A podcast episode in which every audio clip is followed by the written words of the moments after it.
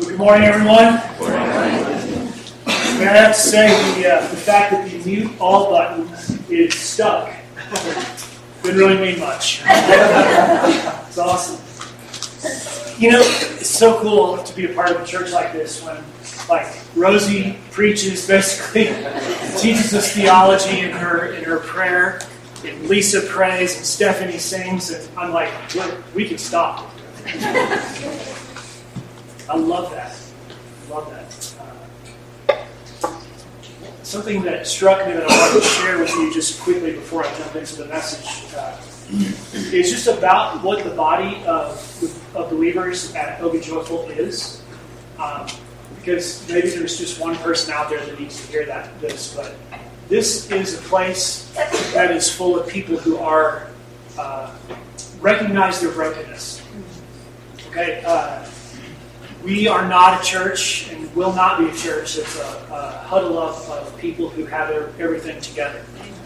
And uh, not, I'm not talking about we have trouble in our lives, uh, because we do. But I mean, we know that we need someone to rescue us. And uh, so just want to put that out there and just say we, uh, if you are like me sometimes and, and we get a little too focused on needing the fellowship of, of the believers that we get to be with, um, on Sunday morning, I just want to remind us all that we are here to uh, join not only with believers, but people who are seeking, and we're all in need of a Savior together. And so just wanted to throw that out as a, to, to build a little foundation about who the people in this room are. Uh, so, having said that, Elijah is the guy that we're going to look at today. Elijah is um, quite a character in the scripture and he ties in with the series we're in in Hebrews, uh, in Hebrew, but in a loose way. He's referred to these last few people we've looked at uh, are people that are generally referred to in Hebrews 11, right at the end of it. And it, it just says, hey, these are people who things happened to where they had to exercise incredible faith to follow God. And Elijah's one of those. And, and it mentions something about people who had dealt with, with fire and uh, how God helped them come through that. And this is one of those stories. Elijah is actually the last person that we're going to look at in this series. Uh, next week is a little bit different. It's right at the end of, the beginning of chapter 11, and then the next two weeks will lead us to uh, Sunday before Easter and Easter itself. So we'll wrap up our series then. So three more of these.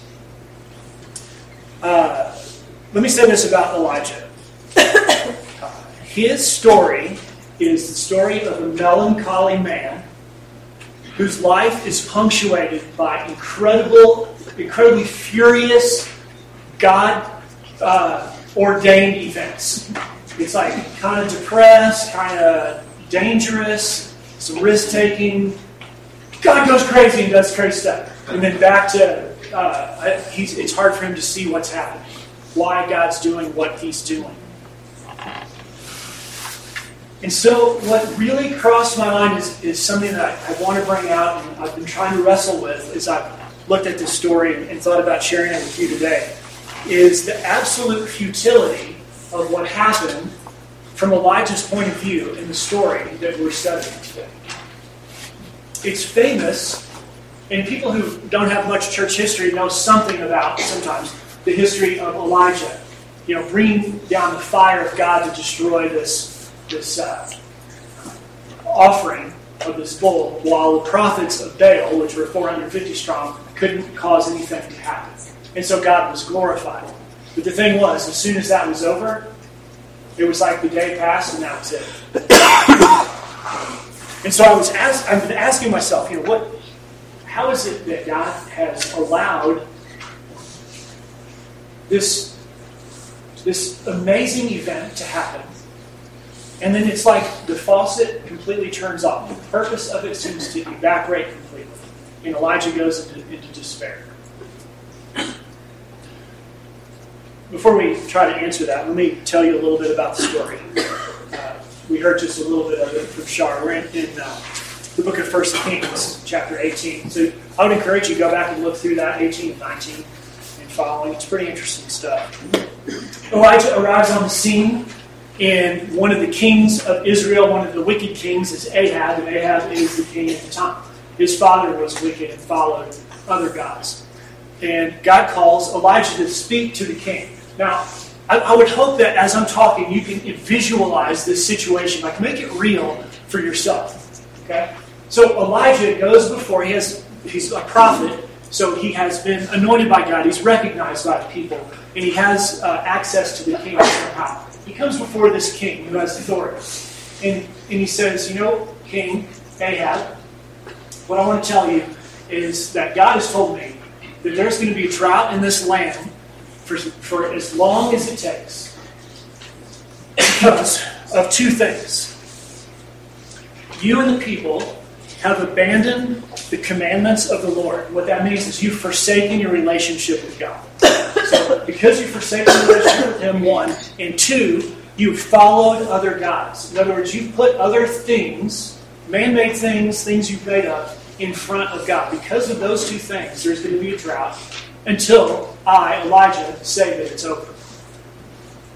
Now, in those days, to curse your nation like that was a pretty dangerous thing to do. But he did it. And he immediately runs. And he hides for three years. And what's crazy about it is Elijah goes, God says, I want you to go over here to this place where you'll be hidden, and there's a creek running through it, and there's water for you, right? So Elijah goes there, and what happens to the creek? Okay. You know, I, I just, I'm wondering if we can relate to Elijah a little bit. You know, sometimes you think, oh, yeah, okay, I'm with God, things on relationship, God. You know? And then uh, he finds God provides for him miraculously. But he comes back on the scene. Uh, God calls him to come back and speak to Ahab again. And a guy named Obadiah, who's high up in the, the order of, of power in that nation, meets, uh, meets with Elijah. And Elijah says, Hey, go tell Ahab I want to meet him. And Obadiah, he's, he's reticent about that, but he makes it happen. The two come together, and uh, and Elijah says, Hey, Ahab, here's what's going to have to happen. I want you to gather up a bunch of the people of Israel and meet on top of this mountain. And you guys can picture this top of a kind of a rounded mountain that looks out, and you can see the sea in the distance. It's on the, the western coast. They're looking into the Mediterranean. And they're up on this. He says, I want to meet these prophets of Baal, 450 of them. Baal was the prevailing god at the time. I want to meet them on top of this hill and a bunch of the people of Israel and something's going to happen there. And I need you to be there. So that's what happens. They call a meeting. All these people come together.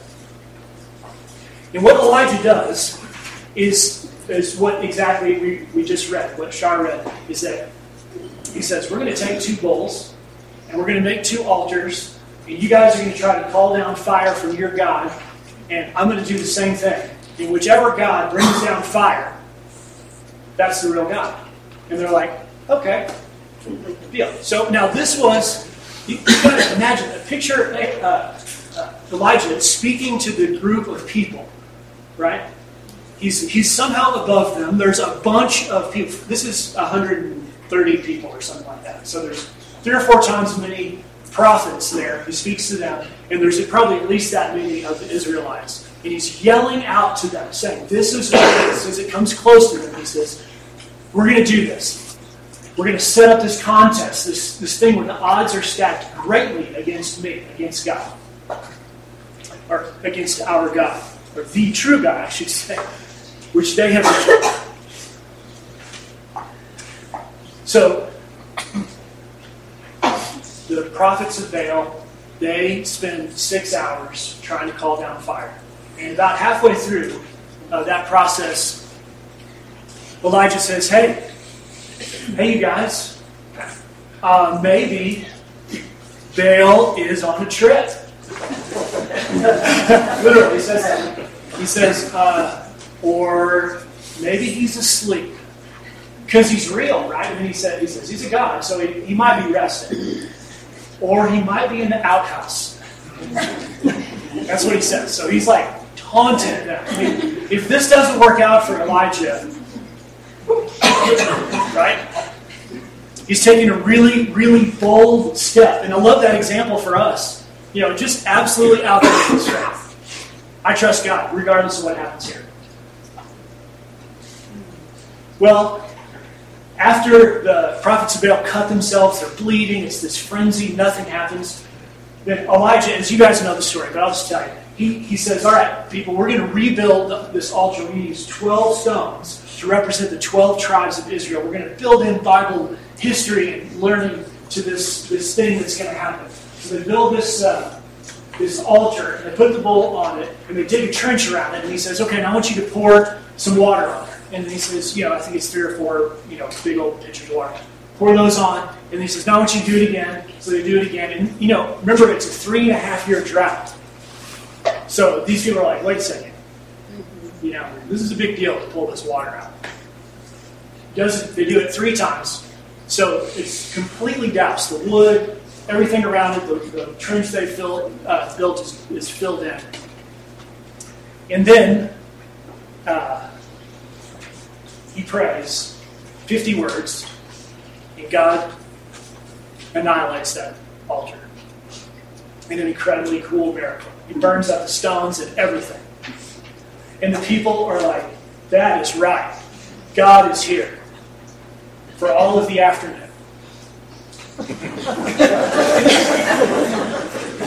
because the next day, Jezebel, the wife of Ahab, says to uh, Elijah, I'm going to kill you. Elijah takes off. Jezebel stays in power, Ahab stays in power, there's no change in the culture, and Elijah is in the wilderness. But so I'm asking myself, why? Why? And at least part of the answer was brought to me on Thursday at our staff meeting. Uh, many of y'all know Renee, she leads our kids' ministry.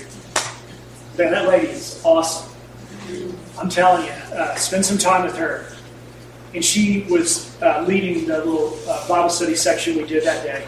And she said that in her morning devotion, she had been reminded of something really important. And it's important to her, especially because she wants to move here as soon as possible. She's, she's leading from a distance till the summer when they're able to get here. And she says, this is what I was reminded of in Scripture. God makes our path straight in His way. God promises to lead us in His path.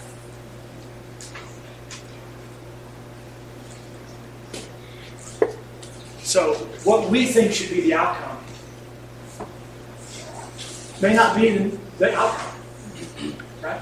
If God called Elijah into that space, Elijah obeyed by faith. And that's good. See, Elijah had this singular purpose in his life, and it drove his decisions about his faith and how he would act.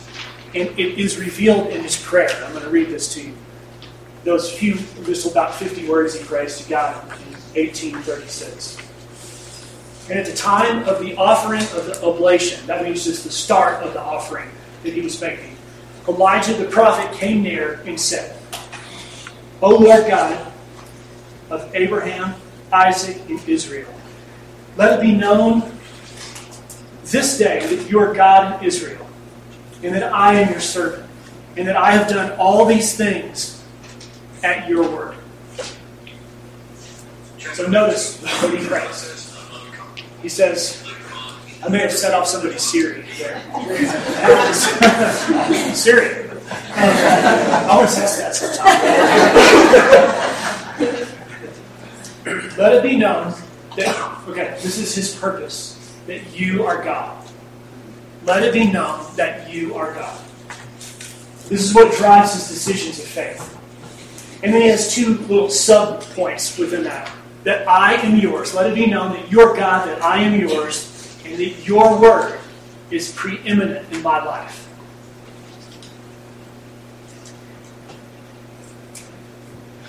Your story and my story are being written. Regardless of how our story appears to our culture or to our idea of success or any of those things,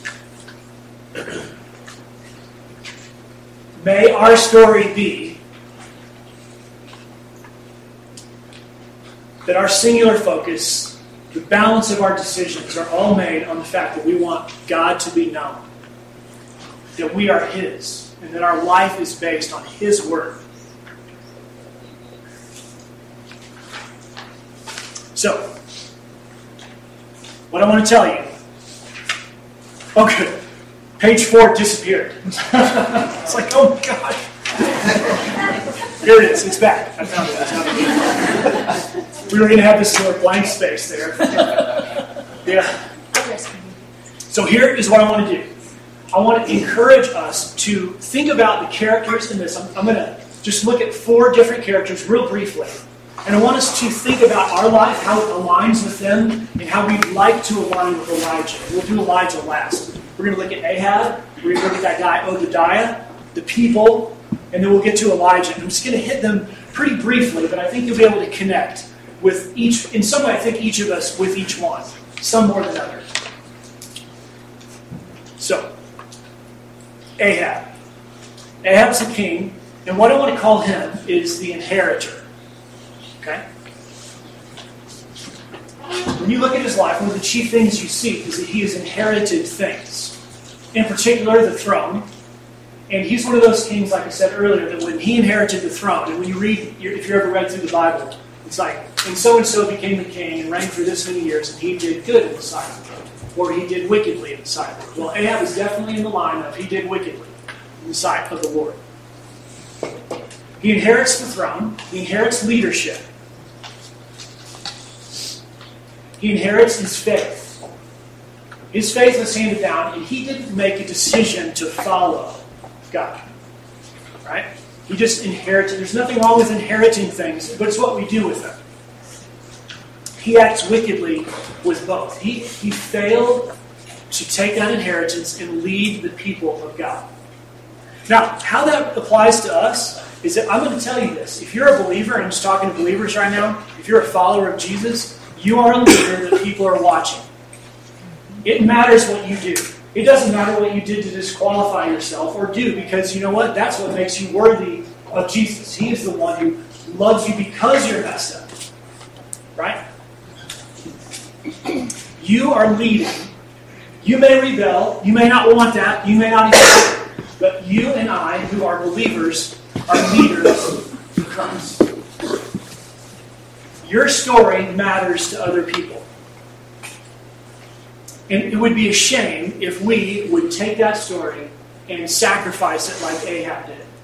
That responsibility that was graciously given to us and give it up because we're distracted by other things. You know, in fact, this guy uh, had the benefit of having people speak into his life, like really strong leaders speak into his life in particular, Elijah. Others, I think Obadiah had his moments of, of leadership within that community. People spoke into his life, but he ignored their counsel. You know, I, have done this many times. People say, speak truth to me, and I'm like, eh, that's great. I see that here all the time. I see people come here thinking that things are going to be better in Crested Butte and they think and they start to get people around them that encourage them, and then because of their own lusts and desires and addictions and fears, uh, it's really easy to move in and just get uh, swept along by the culture. It happens all the time.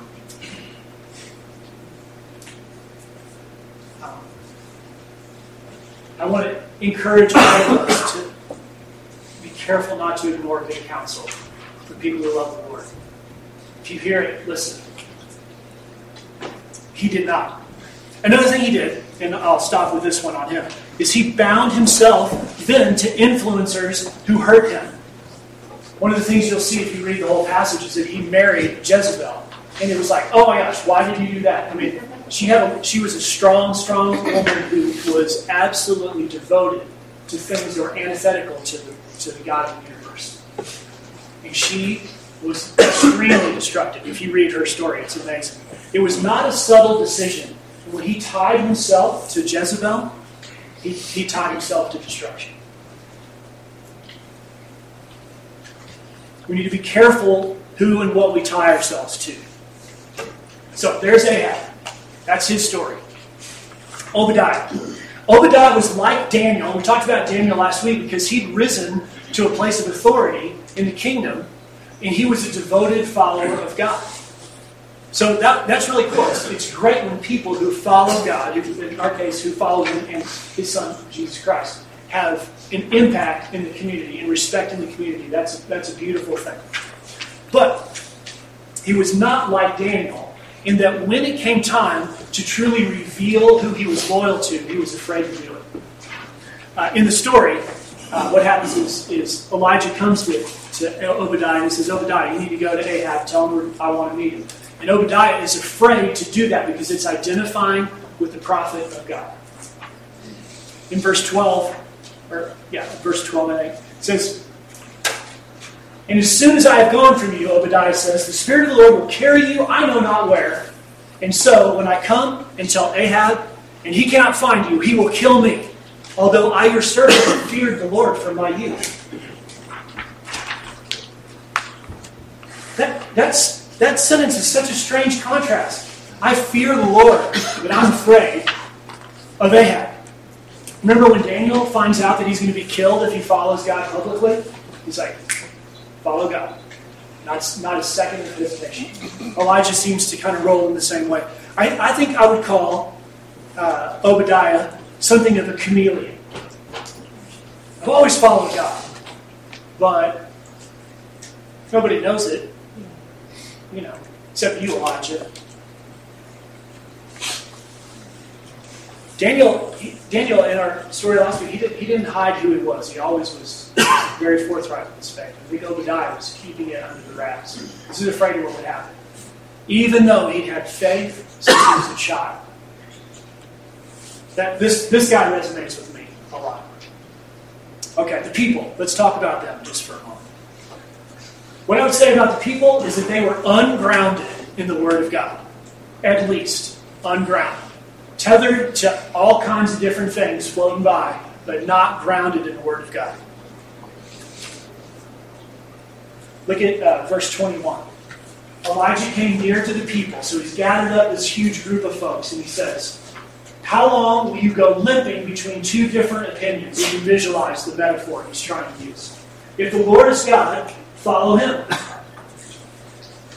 But if Baal is the true God, well, then follow him. And the people didn't answer him word.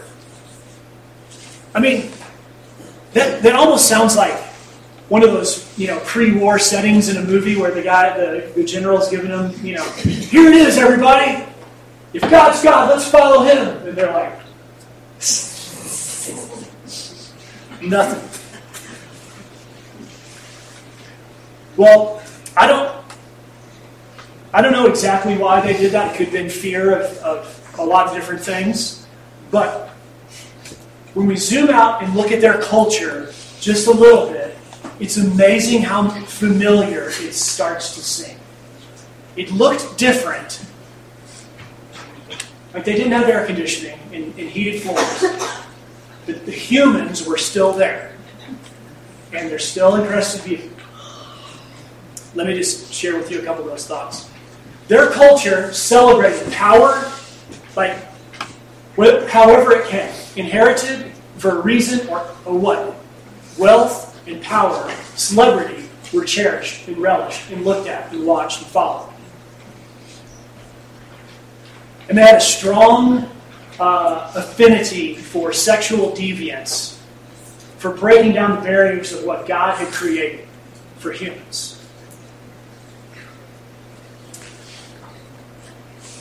In our culture, we absorb what the media tells us and shows us, and we make our decisions about what we're going to take in from books, magazines, the internet, movies, TV, Netflix, Amazon, whatever. We're like, oh, that's okay. Oh, that's okay. Oh, that's okay. Everybody's seeing that. That's okay. I can read that. That's okay. I can read that. Pretty soon, you know, the, the media and uh, Apple News, for me, is driving the bus of the way I think. Right? Media influences me influences all of us in a way that it says uh, we love celebrity, we love power, what all that looks like, and we also are naturally, we just can't help it, attracted to sexual deviance. We just are. Well, in that day, it was the religious leaders, in this case, the, the leaders of Baal, because the, the, the, the, religious leaders of God had been kicked out of the country and, and kind of driven underground. That guided the social, the understanding of what was good and bad in the culture. I'm not going to tell you all the details because it wouldn't be appropriate to say it in here, but it's with all the kids in here, but it's in the Bible. And you can look and see what they were doing in the temple that was totally accepted as a form of worship. Okay? So, it, sexual deviance had totally informed the deepest part of their spiritual lives. I think that happens to us. We're just guided by the media. They were not grounded in the Word of God. And when when uh, when Elijah builds that altar, he's like trying to remind them of what they knew. We're going to build this on 12 stones. 12 stones that represent the 12 tribes that you all are a part of. 12 stones that represent the Word of God that should be built into your heart like foundation. Because when we stand on the Word of God, we're able to withstand the stream of water that's coming down against us. We won't we'll still want to, but it's it's easier not to slip in and just get dragged sucked into the eddy because it's powerful. So we have Ahab, we have he's the inheritor, right? We have Obadiah, he's the guy who's the chameleon. We have the people who are ungrounded in the Word of God to guide them. We have Elijah. Just take a, a brief look at this guy. He was obedient to God's word. He said, Let them know that your word rules in my life, God. That was the third thing he said. Praise to God. Let them know that your word rules in my life. See, obedience to God's word, it leads to transformation. And I don't know what obedience, the word obedience, sounds like to you. It may sound like uh, uh some I don't know, old church word or something that happened to you when your parents made you do something. Obedience is a totally different thing in the kingdom of God. Obedience means knowing God's word, learning about it, following Him in that, and finding the freedom and the joy of walking closely with God. I can tell you, like, I, am obedient to my relationship, the covenant that I've made with my wife, right? And because of that, we experience a lot more joy in our relationship. That's just a little tiny example of what it means to be obedient to something that's been created that is a set of rules. And within the rules, we find freedom and joy, not outside of them. Our media tells us, and we believe, that outside of everything that's been set up as right is where we'll actually find the good stuff. So, here's this guy. Obedience is, is transformative in his life. But he, his trademark his story was frustration. God just set him up for a life of frustrations. He, let me give you a couple examples. He's a black and white kind of guy. So I'm not that necessarily that way. Some of you are black and white people. And you know, if you're black and white, you know it. Like, like if it's wrong, it's wrong. Come on, show me. Not just here. Okay. Some of us are a little more gray. It's like, okay. Um, He was one of those people who's like, this is wrong. They should know it. They should change their behavior. It's black and white.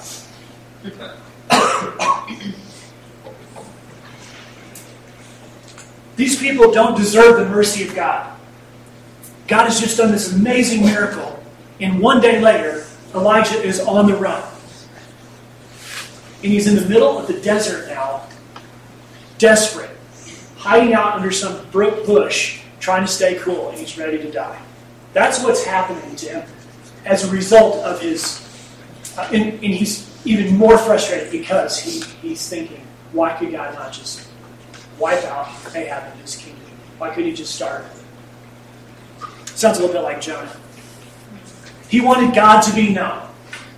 Like Daniel, he wanted God to be known.